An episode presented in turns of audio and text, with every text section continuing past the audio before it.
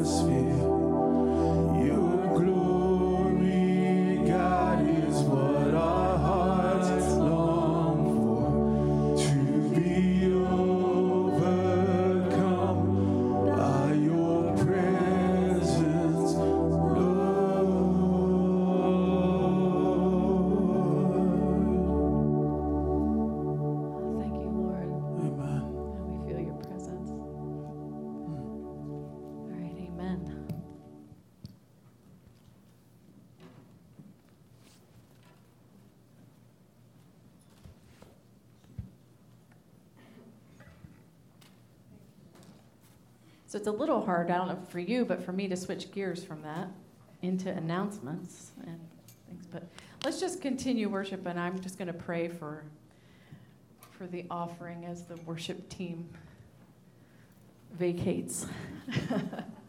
Not that they need to. They can, we could keep playing if you'd like. No, I maybe shouldn't have said that. Maybe next time. well, Lord, we thank you for your faithfulness. We thank you that we can always trust in you. You are abundant, God, and out of your great mercy, you've given us so much. And we give you this offering today, and with it, we worship you and we give our whole selves to you. Please now take it and use it for your kingdom and for your glory. And may it be a great blessing to many. And we ask this in the powerful name of Jesus. Amen. So, announcements. First of all, when we pulled into the parking lot this morning, it was like, wow. The parking lot crew should like, take care of the roads in Lancaster County, in my opinion. Because talk about clear parking lot. Even with all that blowing and drifting, the parking lot was clear this morning. So thank you to all of those. I don't know who you are. Any of you here sitting here? Okay. Whoever you are, I don't know, but thank you so much. Serious, from the bottom of our hearts. Uh, just a couple more announcements for you. The adult class message discussion group will meet following the service at 11:15 in the fellowship hall. And we also have an open spot on the mowing team. So if you are interested in mowing with a zero turn mower, okay, I'm pretty sure that I would be deadly on that. Uh, I did. I have to just say, I did mow for one time. Uh, years ago, when I didn't have a job, I mo- I mowed, and I had this mower. And anyway, I ran it into the woods, and I and my boss at the time was my husband, and I tried to tell him. I tried to tell him it was the mower. he wasn't buying that. He did. He did get me unstuck and got me out of the woods. But anyway, anyway, I will not be the person that will be doing the zero turn but if you are interested, and hopefully I didn't scare you off, uh, once a month is all that they're asking for. You can contact um, Kyle Stayer or call the church office. And I also just want to say that after the service today, elders will be available for prayer. And with that, I turn it over to Tony and Joanne.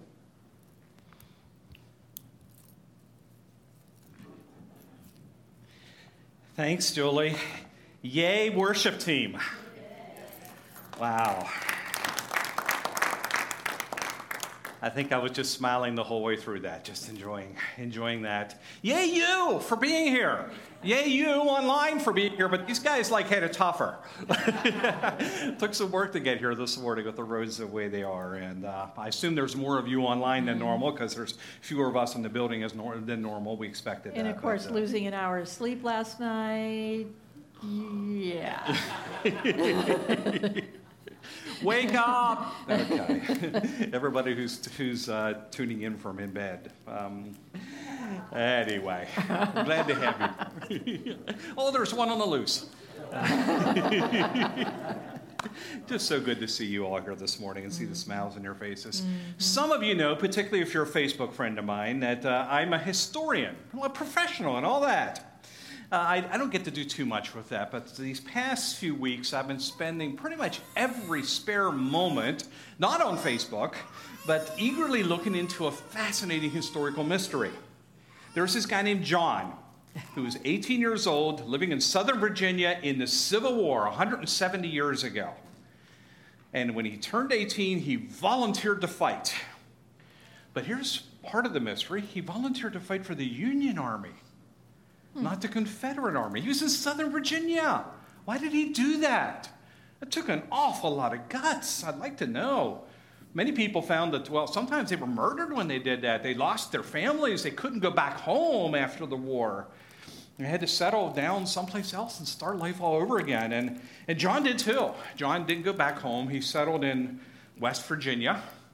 He became a farmer. He got married. He had four kids in four years. And then he disappeared. Mm-hmm. I've discovered this 20, over 25 years ago now. Where did he go? There's no grave, there's no death records. There's, he just disappears from the historical record. So I went looking for him. And I found them. I got so excited about this. Ten years after the war, he went back to his hometown.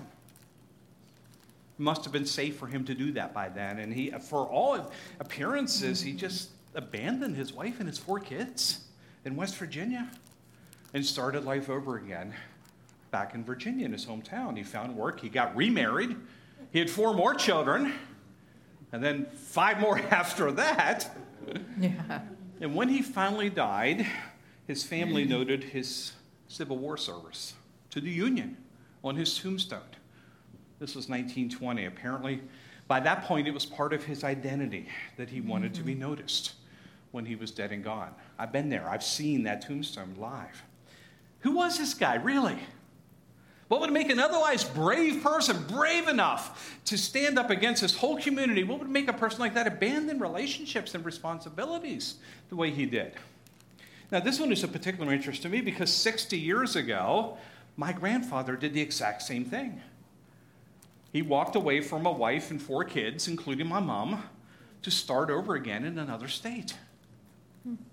But this story gets even more, and now this is intriguing, right? This is a little bit of a mystery, but it gets even more personal to me because my grandfather is, do you follow this? Is the grandson of John, this 18 year old boy in the Civil War. Mm-hmm. This guy I'm researching is my great great grandfather. And my grandfather, Dexter, was one of those four children whose dad uh, the son of one of those four children whose dad walked out on them in 1875. This is genealogy. This is not just history, it's family. It explains a bit of why I am the way I am. We have multiple generations of this kind of trauma in my family that explains some patterns that developed over the years. And, and by the way, their DNA is in my body.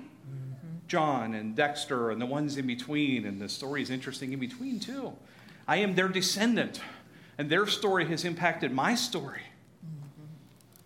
And yet, not entirely, right? I am not John. I am not Dexter. Who am I really? Mm-hmm. I have my own chapter of that story to write, and I have my own choices in life to make, and I have my own identity. And so do all of you. Yep. So, what do we mean by identity then? It's a word that gets thrown around a lot in our culture. It means different things to different people. It may be helpful to think of identity like, like layers of clothing we wear, particularly when it's cold outside. yeah. uh, so far in March, that analogy was kind of missed on us, but there, suddenly it's cold outside again. We put layers on today. My sweater's down here on the, on the, on the, the chair, it's called. Uh, or identity is like the layers of clothing. It's also like the name tags that we choose. We put perhaps on the top layer or the name tags that we choose to accept from others when they come and put those names on us. I'll give you another example. I'll be personal here with you. I was named Anthony. I never forgive my dad for that. But I, I, was called that the whole time growing up and into my adulthood. But when a certain prime minister got himself elected, I realized that becoming Tony Blair would make life easier for me in some respects. So I made that change which is why you all know me as Tony, but everyone I knew before 1997 still calls me Anthony. yes. Poor Carol had to make the switch mid, midstream here. okay, a name is just a name, but it's also an aspect of our identity, right? Mm-hmm. What we want to be called, I really pay attention to that. What do people want to be called? There are other layers of identity too. You know all this race and gender and ethnicity and nationality and sexual identity and political affiliation, physical appearance, ability. These are the things that, to a greater degree or lesser degree, define us to others and the kind of things that we love to argue about in our culture. Mm-hmm.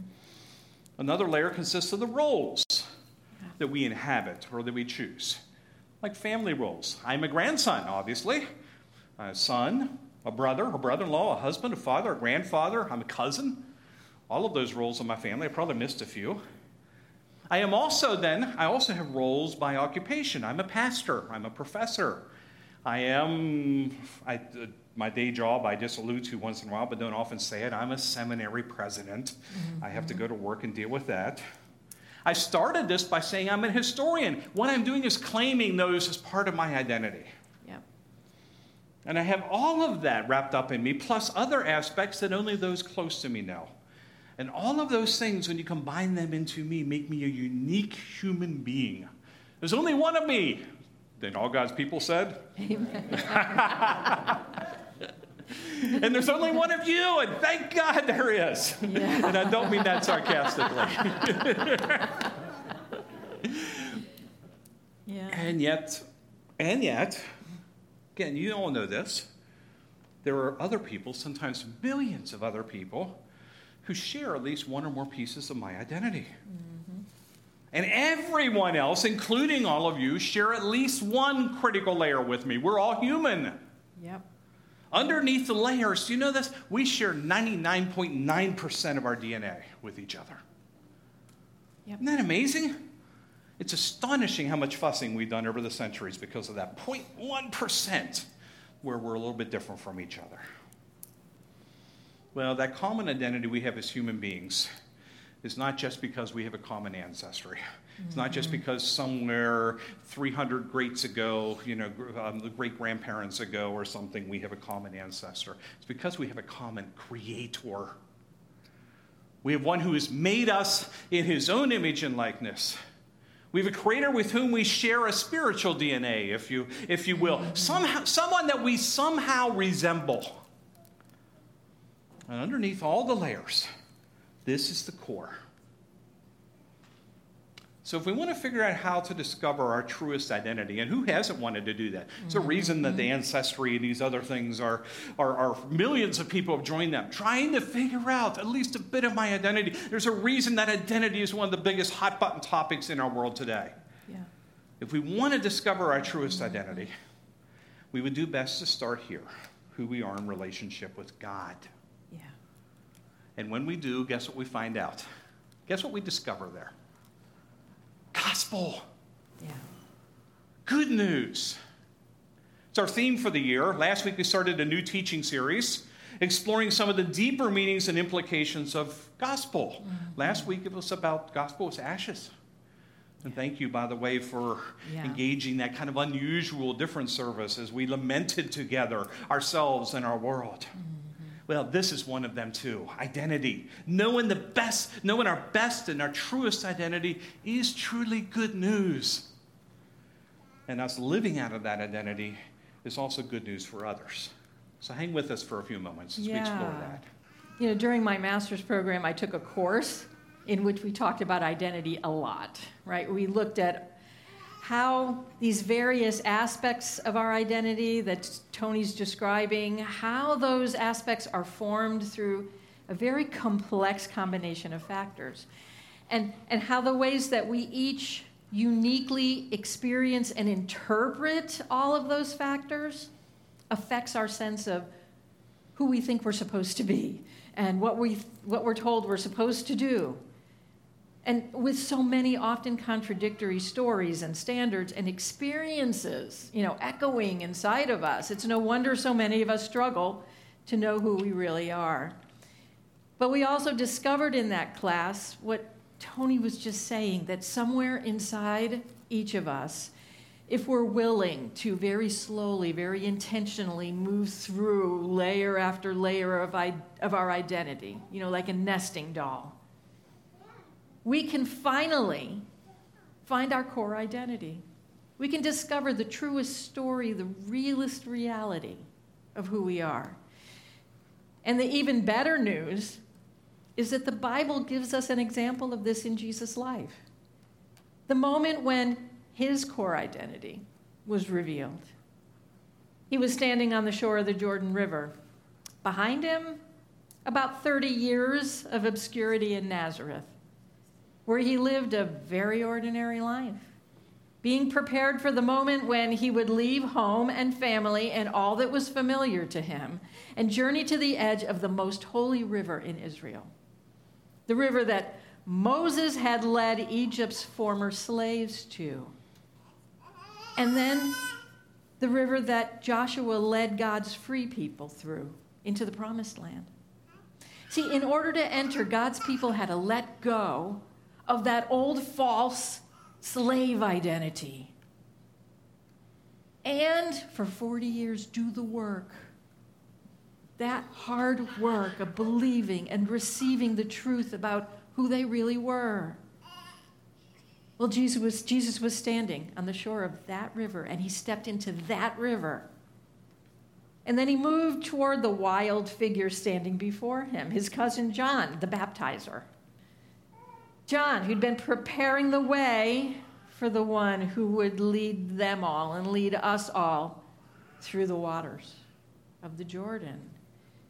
Mark tells us in his gospel at that time, Jesus came from Nazareth in Galilee and was baptized by John in the Jordan. Just as Jesus was coming up out of the water, he saw heaven being torn open and the Spirit descending on him like a dove. And a voice came from heaven You are my Son, whom I love. With you I am well pleased. It is so interesting that God's plan for Israel's freedom had rested on the first Joshua and Joshua in Hebrew means Yeshua. That's, that's the Greek word. I mean, excuse me, that's the Hebrew word, Yeshua. So God's plan for Israel's freedom rested on the first Joshua and here in Jesus. It's so interesting that God's plan for the freedom of the whole world rested on the last Joshua. You know, Jesus in Hebrew is Yeshua. Jesus, Joshua, Yeshua, went into the water unknown to everybody around him. They didn't know who he was. He's just a person in the crowd like you or me. He went down under the water, but he arose from that water, and the heavens opened, and the Spirit descended, and the voice of God announced his identity, his core identity, for all to hear. You are mine. You are loved. You are well pleasing. Literally, you give me such delight. But notice something. See, this the Bible just just lays all this stuff out. Had Jesus done anything to deserve that that we know of? No. Scripture doesn't record anything that Jesus had done in 30 years, except when he was 12 at the temple with the elders. All we know. It's interesting, isn't it? That the revealing of Jesus' core identity wasn't based in anything he did. It wasn't based on performance, earning, none of it. The revealing of his core identity was the celebration of his being, of who he really was. And you know what? Those who follow Jesus through these waters get to leave behind this world of selfishness and hatred and enslavement. And like the children of Israel following the first Joshua, we get to follow the last Joshua into the promised land of God's kingdom of self giving love and shared delight and freedom.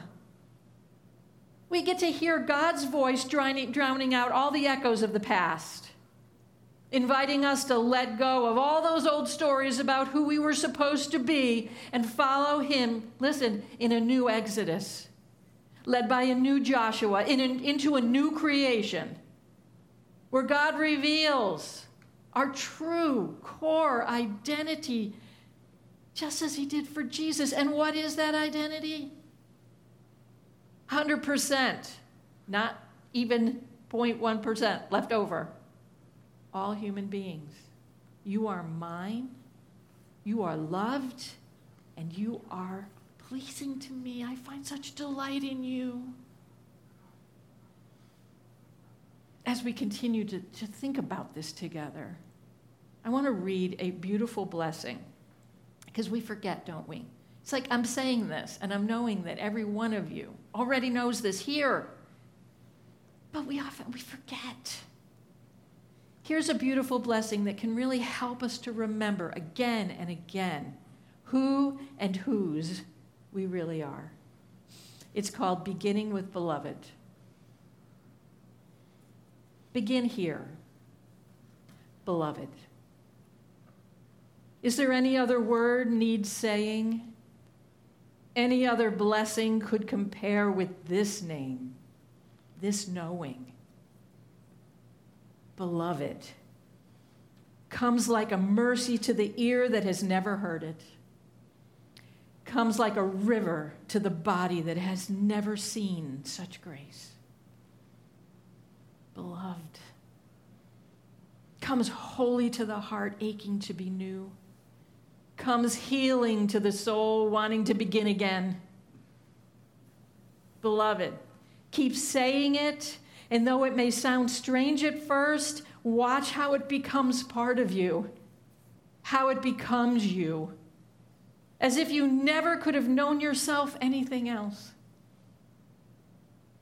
as if you could ever have been other than this, beloved. It's true, you know. When you know that to be true, when you feel it, when you know it to your core, to your core identity, Yeah. life is never the same. Yeah. We are loved. We are His. Yeah. We are pleasing. Maybe something you can do today is to go look in a mirror and say it in the first person singular Yes. I am loved. I am His. I am pleasing already. Don't do except for everything else. And there's all of us have the everything else already. Yeah. So also notice something else that's cool about this story. The Spirit of God descending on him. It says like a dove because whoever's writing this down, Matthew and Mark both have versions of it, are trying to find something to compare, something earthly to compare this to. Uh, but this is how the dove imagery has entered, uh, has, has become part of how we understand the Spirit. It's a beautiful picture of the Father and the Spirit affirming the Son in his human form, Jesus. Yeah. And you know what? The Spirit's presence continued with Jesus. We'll pick that up next week. It linked Son to Father in loving intimacy throughout the rest of his ministry for eternity, Yeah. which is exactly the same way the Spirit continues with us. In him we live and move and have our being. Paul explained it later. And of course, we know the rest of the story. What John the Baptist could not have known on that day, that, that later the Spirit would come in even more intimate form, not merely to rest upon us, but to dwell within us, all of us who are in Christ. Yeah. All of us, including you and me. Yeah. Let's also notice, however, what John realized in that moment. Because John is the one doing the baptizing. John is the one who's a little bit caught off guard by all this is going on. This, he's been baptizing all day, perhaps. He's been baptizing for weeks and for months. People lining up to get into the muddy waters of the Jordan River. I've been there. I've touched the waters of the Jordan River. It's not that big of a deal. but in that moment, in that baptism, something breaks through for John as well, which was who Jesus really was. Yep. He knew that there was something special about him. He had said something like that before he came up to him, but Jesus says, I need to be baptized by you. And in that awesome moment when the heavens open up and this voice affirms and proclaims, when the Spirit descends, John pointed to Jesus and he said, Declare boldly, I know who you are now. Look, look. He's, it's, it's gospel to everybody around him. The Lamb of God Yeah. who takes away the sin of the world, the one we've been waiting for. And then John shared more of his gospel. This was his testimony. This is what he had experienced, what he saw with his own eyes. I saw the Spirit come down from heaven as a dove and remain on him. Remain. Not just visit, remain on him. I have seen and I testify that this is God's chosen one. Yeah. We all have a testimony like that. Yep. You know, because what's cool is that in realizing Jesus' identity, John discovered his own. He discovered it at that moment. He discovered what relationship he had with Jesus, what role he was to play in the story. Our story will be different. The moment will be different. The moment may be a long period of time, actually, for us, but, but many of us here have had a similar kind of experience when we finally realized who Jesus was. And in that moment, also realized a bit more of who we are and why it matters. Yeah. How we find our own identity in Him, how we find our own story in His. Now, this doesn't like occur once and, you know, everything's all figured out for the rest of our Right. lives. Like most of the rest of us, John struggled at times, so stay with that mm-hmm. knowing. Well, in that moment at baptism, he pinned a name tag on Jesus. Hello, I'm the Messiah. He's the Messiah. He's the chosen one. And it was true. But here's the thing Jesus didn't always act the way that John expected a Messiah to act. Have you ever had anybody do that to you? I expect you to behave in a certain way because I've labeled you. Uh-huh. Ooh, Happens to me all the time. yeah. Things were happening to John that he didn't expect or understand. If Jesus is the Messiah and I'm the forerunner, then what the heck am I doing in prison? This isn't the way that the Messiah is supposed to work, right? Right. So one day out of prison, he sends some friends to ask Jesus. A good question. I'm glad he asked it. Um, Jesus, um, are, are you the Messiah? Really? I mean, was I wrong? Are you the Messiah we've been expected, or should we keep looking for someone else? I'm not so sure anymore. Yeah. And Jesus sends back this marvelous message. We don't go into all the details, but assuring him all over again yes, yes, John, you were right.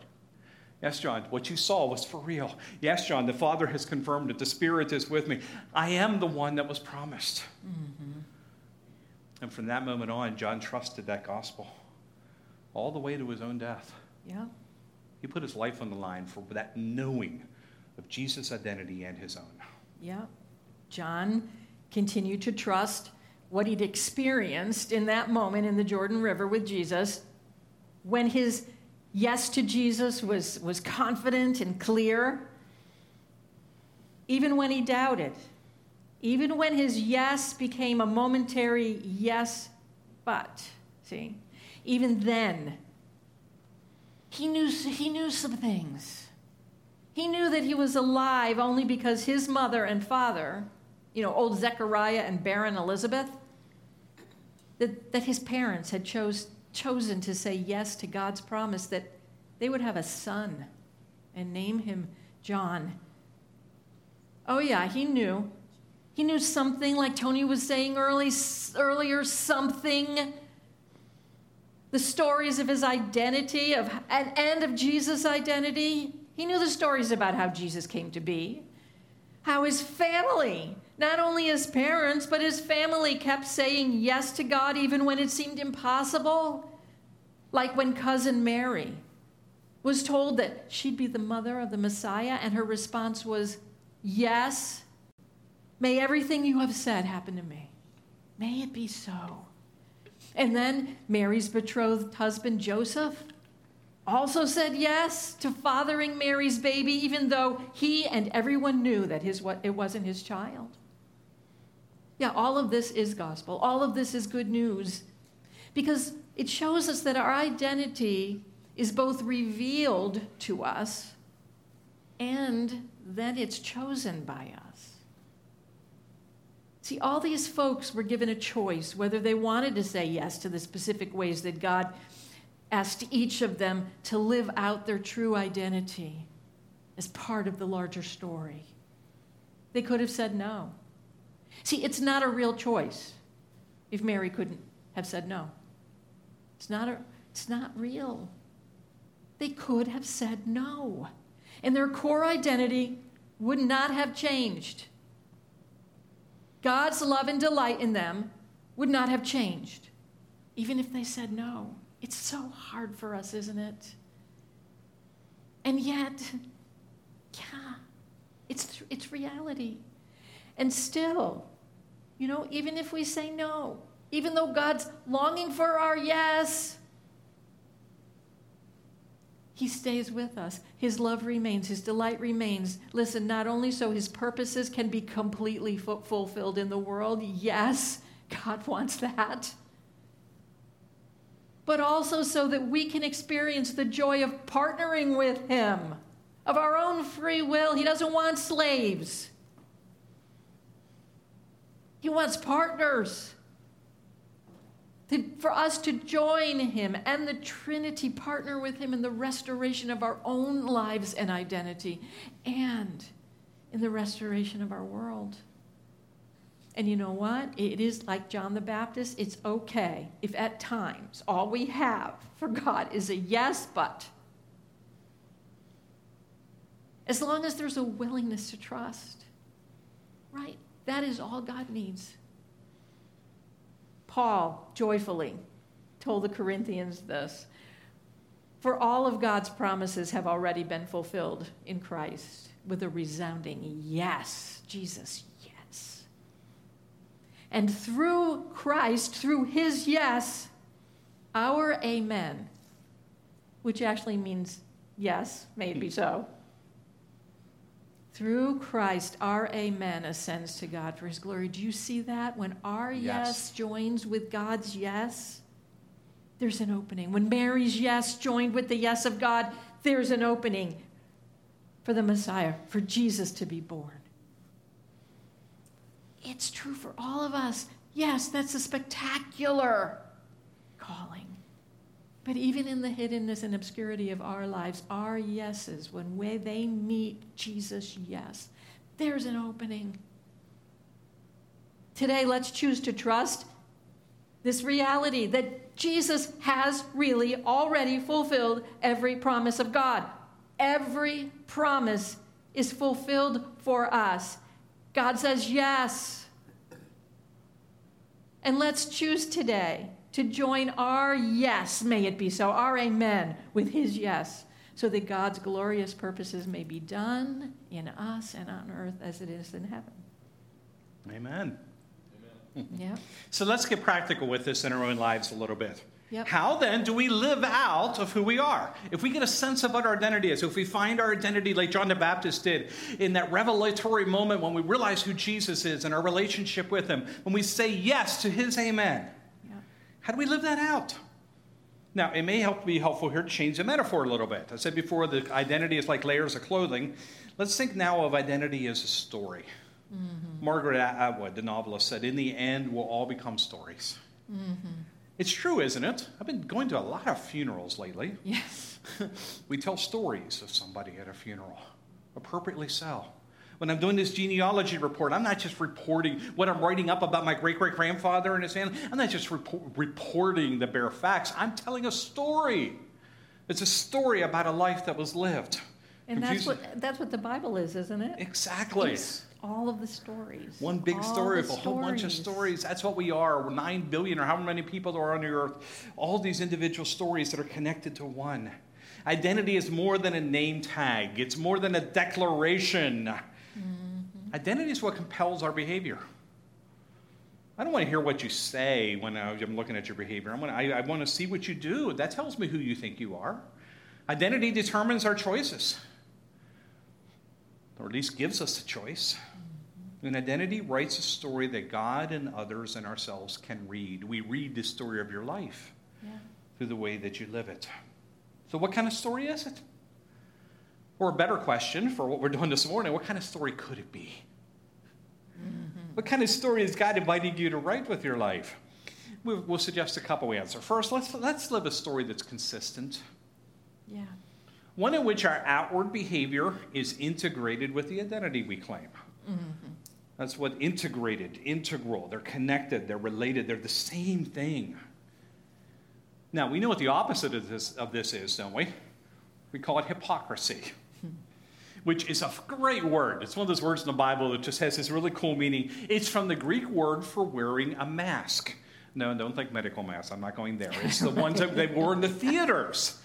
Actors in the ancient Greek plays were called hypocrites, and it wasn't a criticism. That was just what they were. They were playing somebody in that drama that they were not. Mm.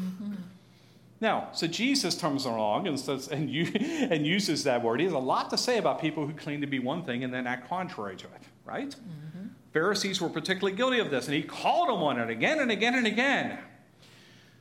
And of course, there's a temptation in our own lives to call out the hypocrisies of others. We can see it. Mm-hmm. Unless we jump on our high horse too quickly, Yeah. we're all hypocrites, aren't we? We all act out in ways that are different than the identity that we claim, different than who we want to be, different than who maybe we even think we are at the core. We all have to come to terms with the fact that our stories have not been fully consistent. Mm-hmm. Now, here's the good news, and maybe the bad news too. The fact that we have all been hypocrites at times doesn't mean that we should stay so. Because our inconsistencies cost us something, and they often cost others something. I'm thinking of an example that I probably shared here before. It isn't in my notes. My apologies for this. But this, this was one I read years ago that just amused me but also hit me. It's a, um, Scott Adams, who wrote the Dilbert strip, wrote a couple of books as well. And he talks about one day he, he had ordered a new phone. Uh, online and it arrived at his house and he had to put the pieces together and he put them together and it didn't and he turned it on and it didn't come on and he was so convinced that he had been you know sold some shoddy stuff it belonged to, you know, belonged to one of the major retailers. So he hopped in his car and angrily drove all the way across town to their retail store, walked in huffing and puffing up to the counter, laid it there, and said, Your phone doesn't work. and the young geek behind the counter looks at it, turns around, opens the back, looks at the battery, takes the battery out, flips it over, puts it in the way it was supposed to be all along, closes it, turns it on, and hands it back to and Scott Adams says, You know, at that moment, I was an idiot. he uses the word. I was an idiot all the way across town. I'm glad I didn't kill anybody in that moment of idiocy. And what his point was, we're all idiots sometimes. Some of us just hang out there longer than others.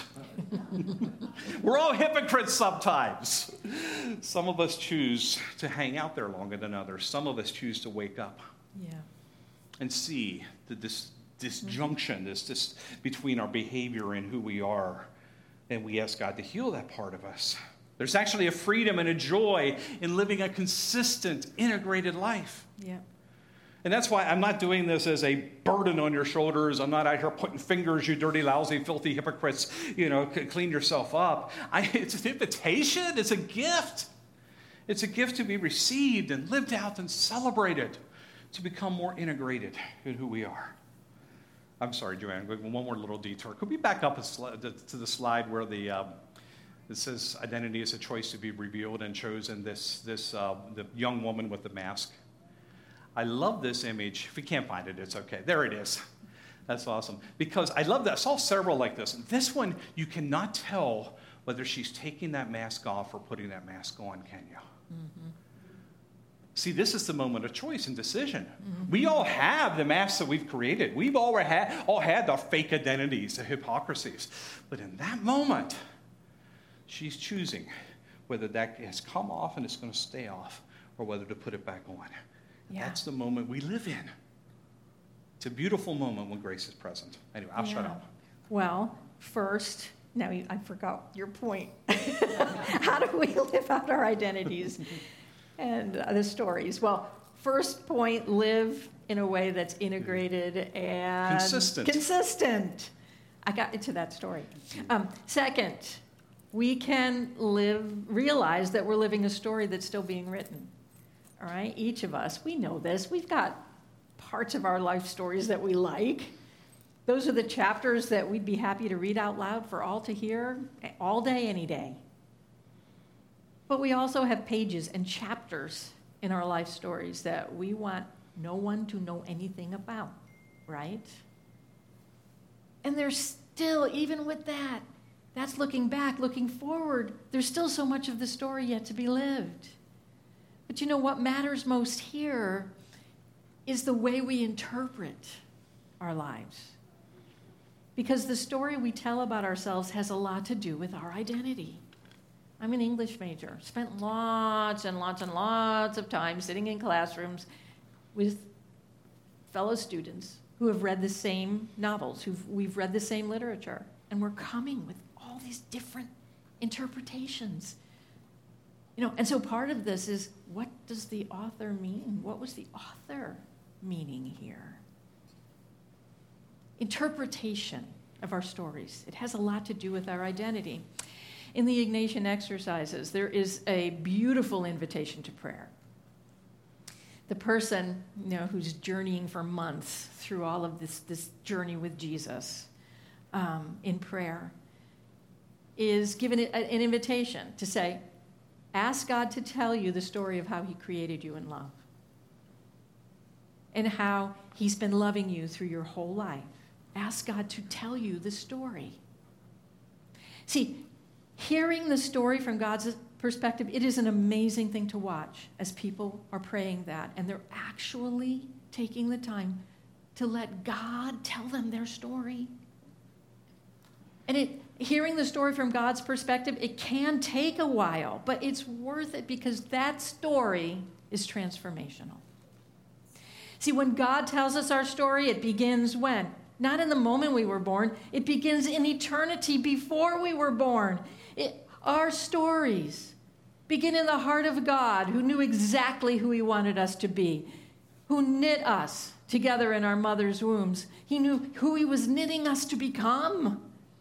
And then, yes, when we were finally born physically, God rejoiced over us in love. If you imagine Jesus there in the nursery and you're wrapped in your little blanket, and Jesus is there looking at you saying, You finally come.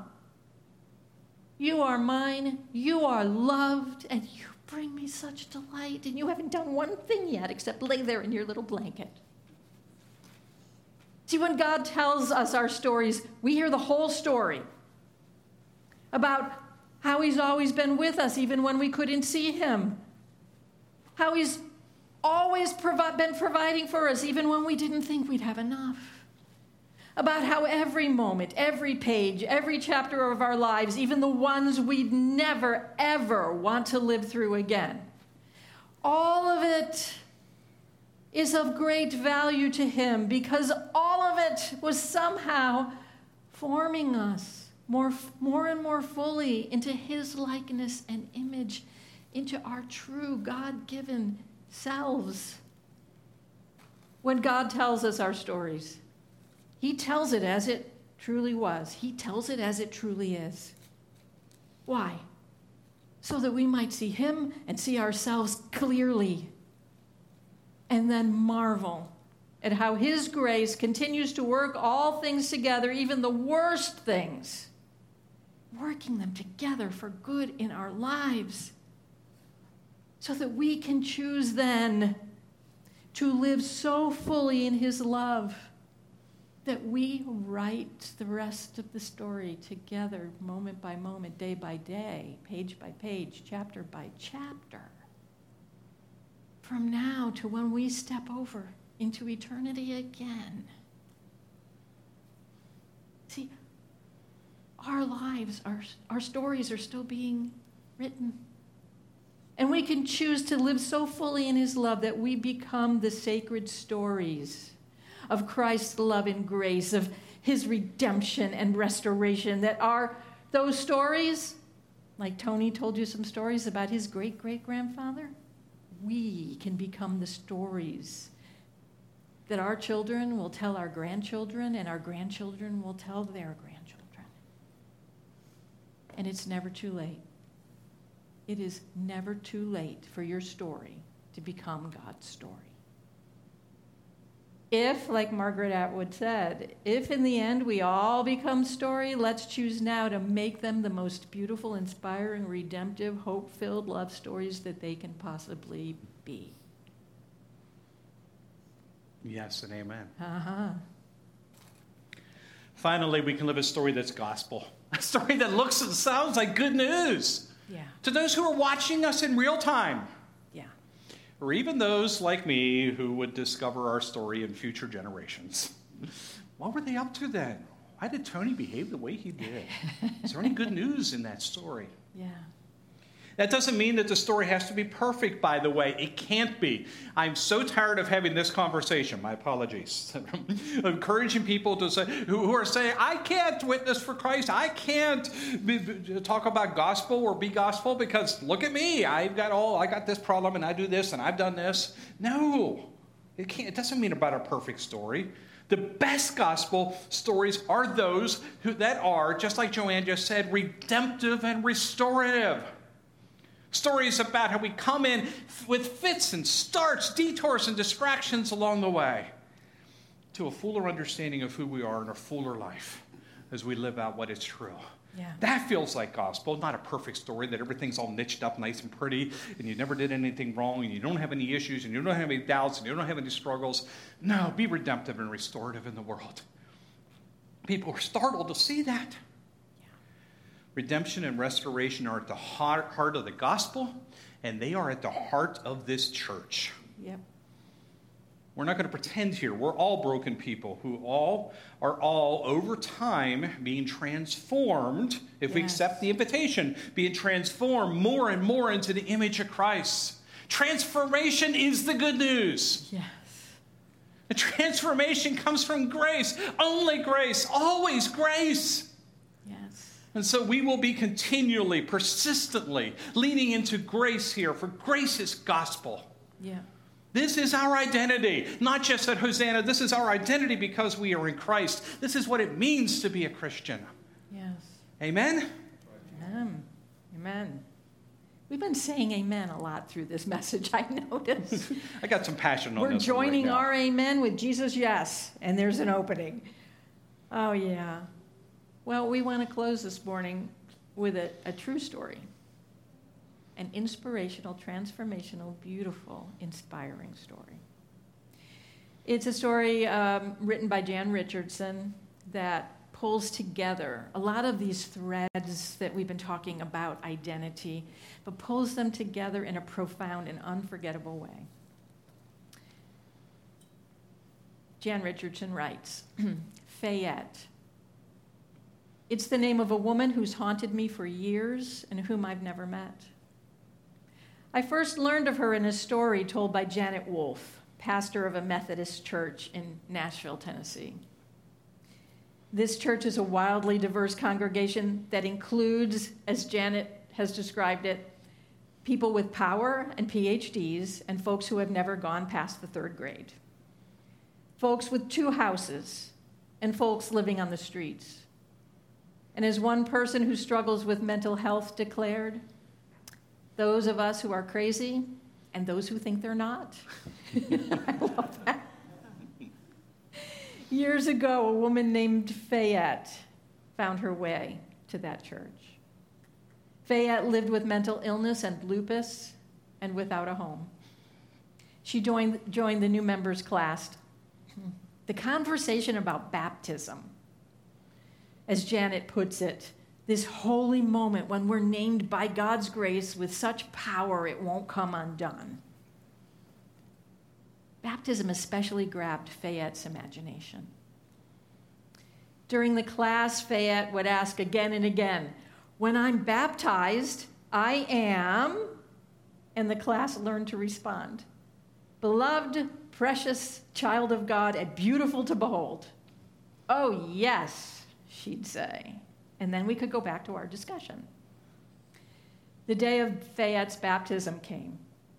She went under and came up, sputtering, and cried, And now I am? And we all sang, Beloved, precious child of God, and beautiful to behold. Oh, yes, she shouted as she danced all around the fellowship hall. Two months later, Janet received a phone call. Fayette had been beaten and raped and was at the county hospital. So I went. I could see her from a distance, pacing back and forth. When I got to the door, I heard, I am beloved.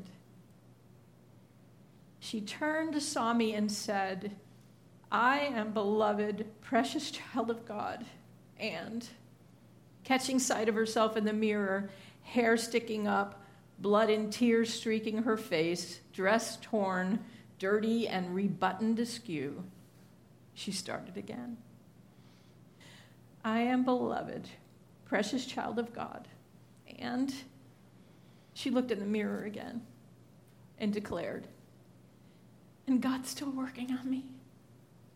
If you come back tomorrow, I'll be so beautiful, I'll take your breath away. Beloved, the voice from heaven had proclaimed as the baptismal waters of the Jordan rolled off Jesus' body. Beloved, the, na- the voice named him as he prepared to begin his public ministry.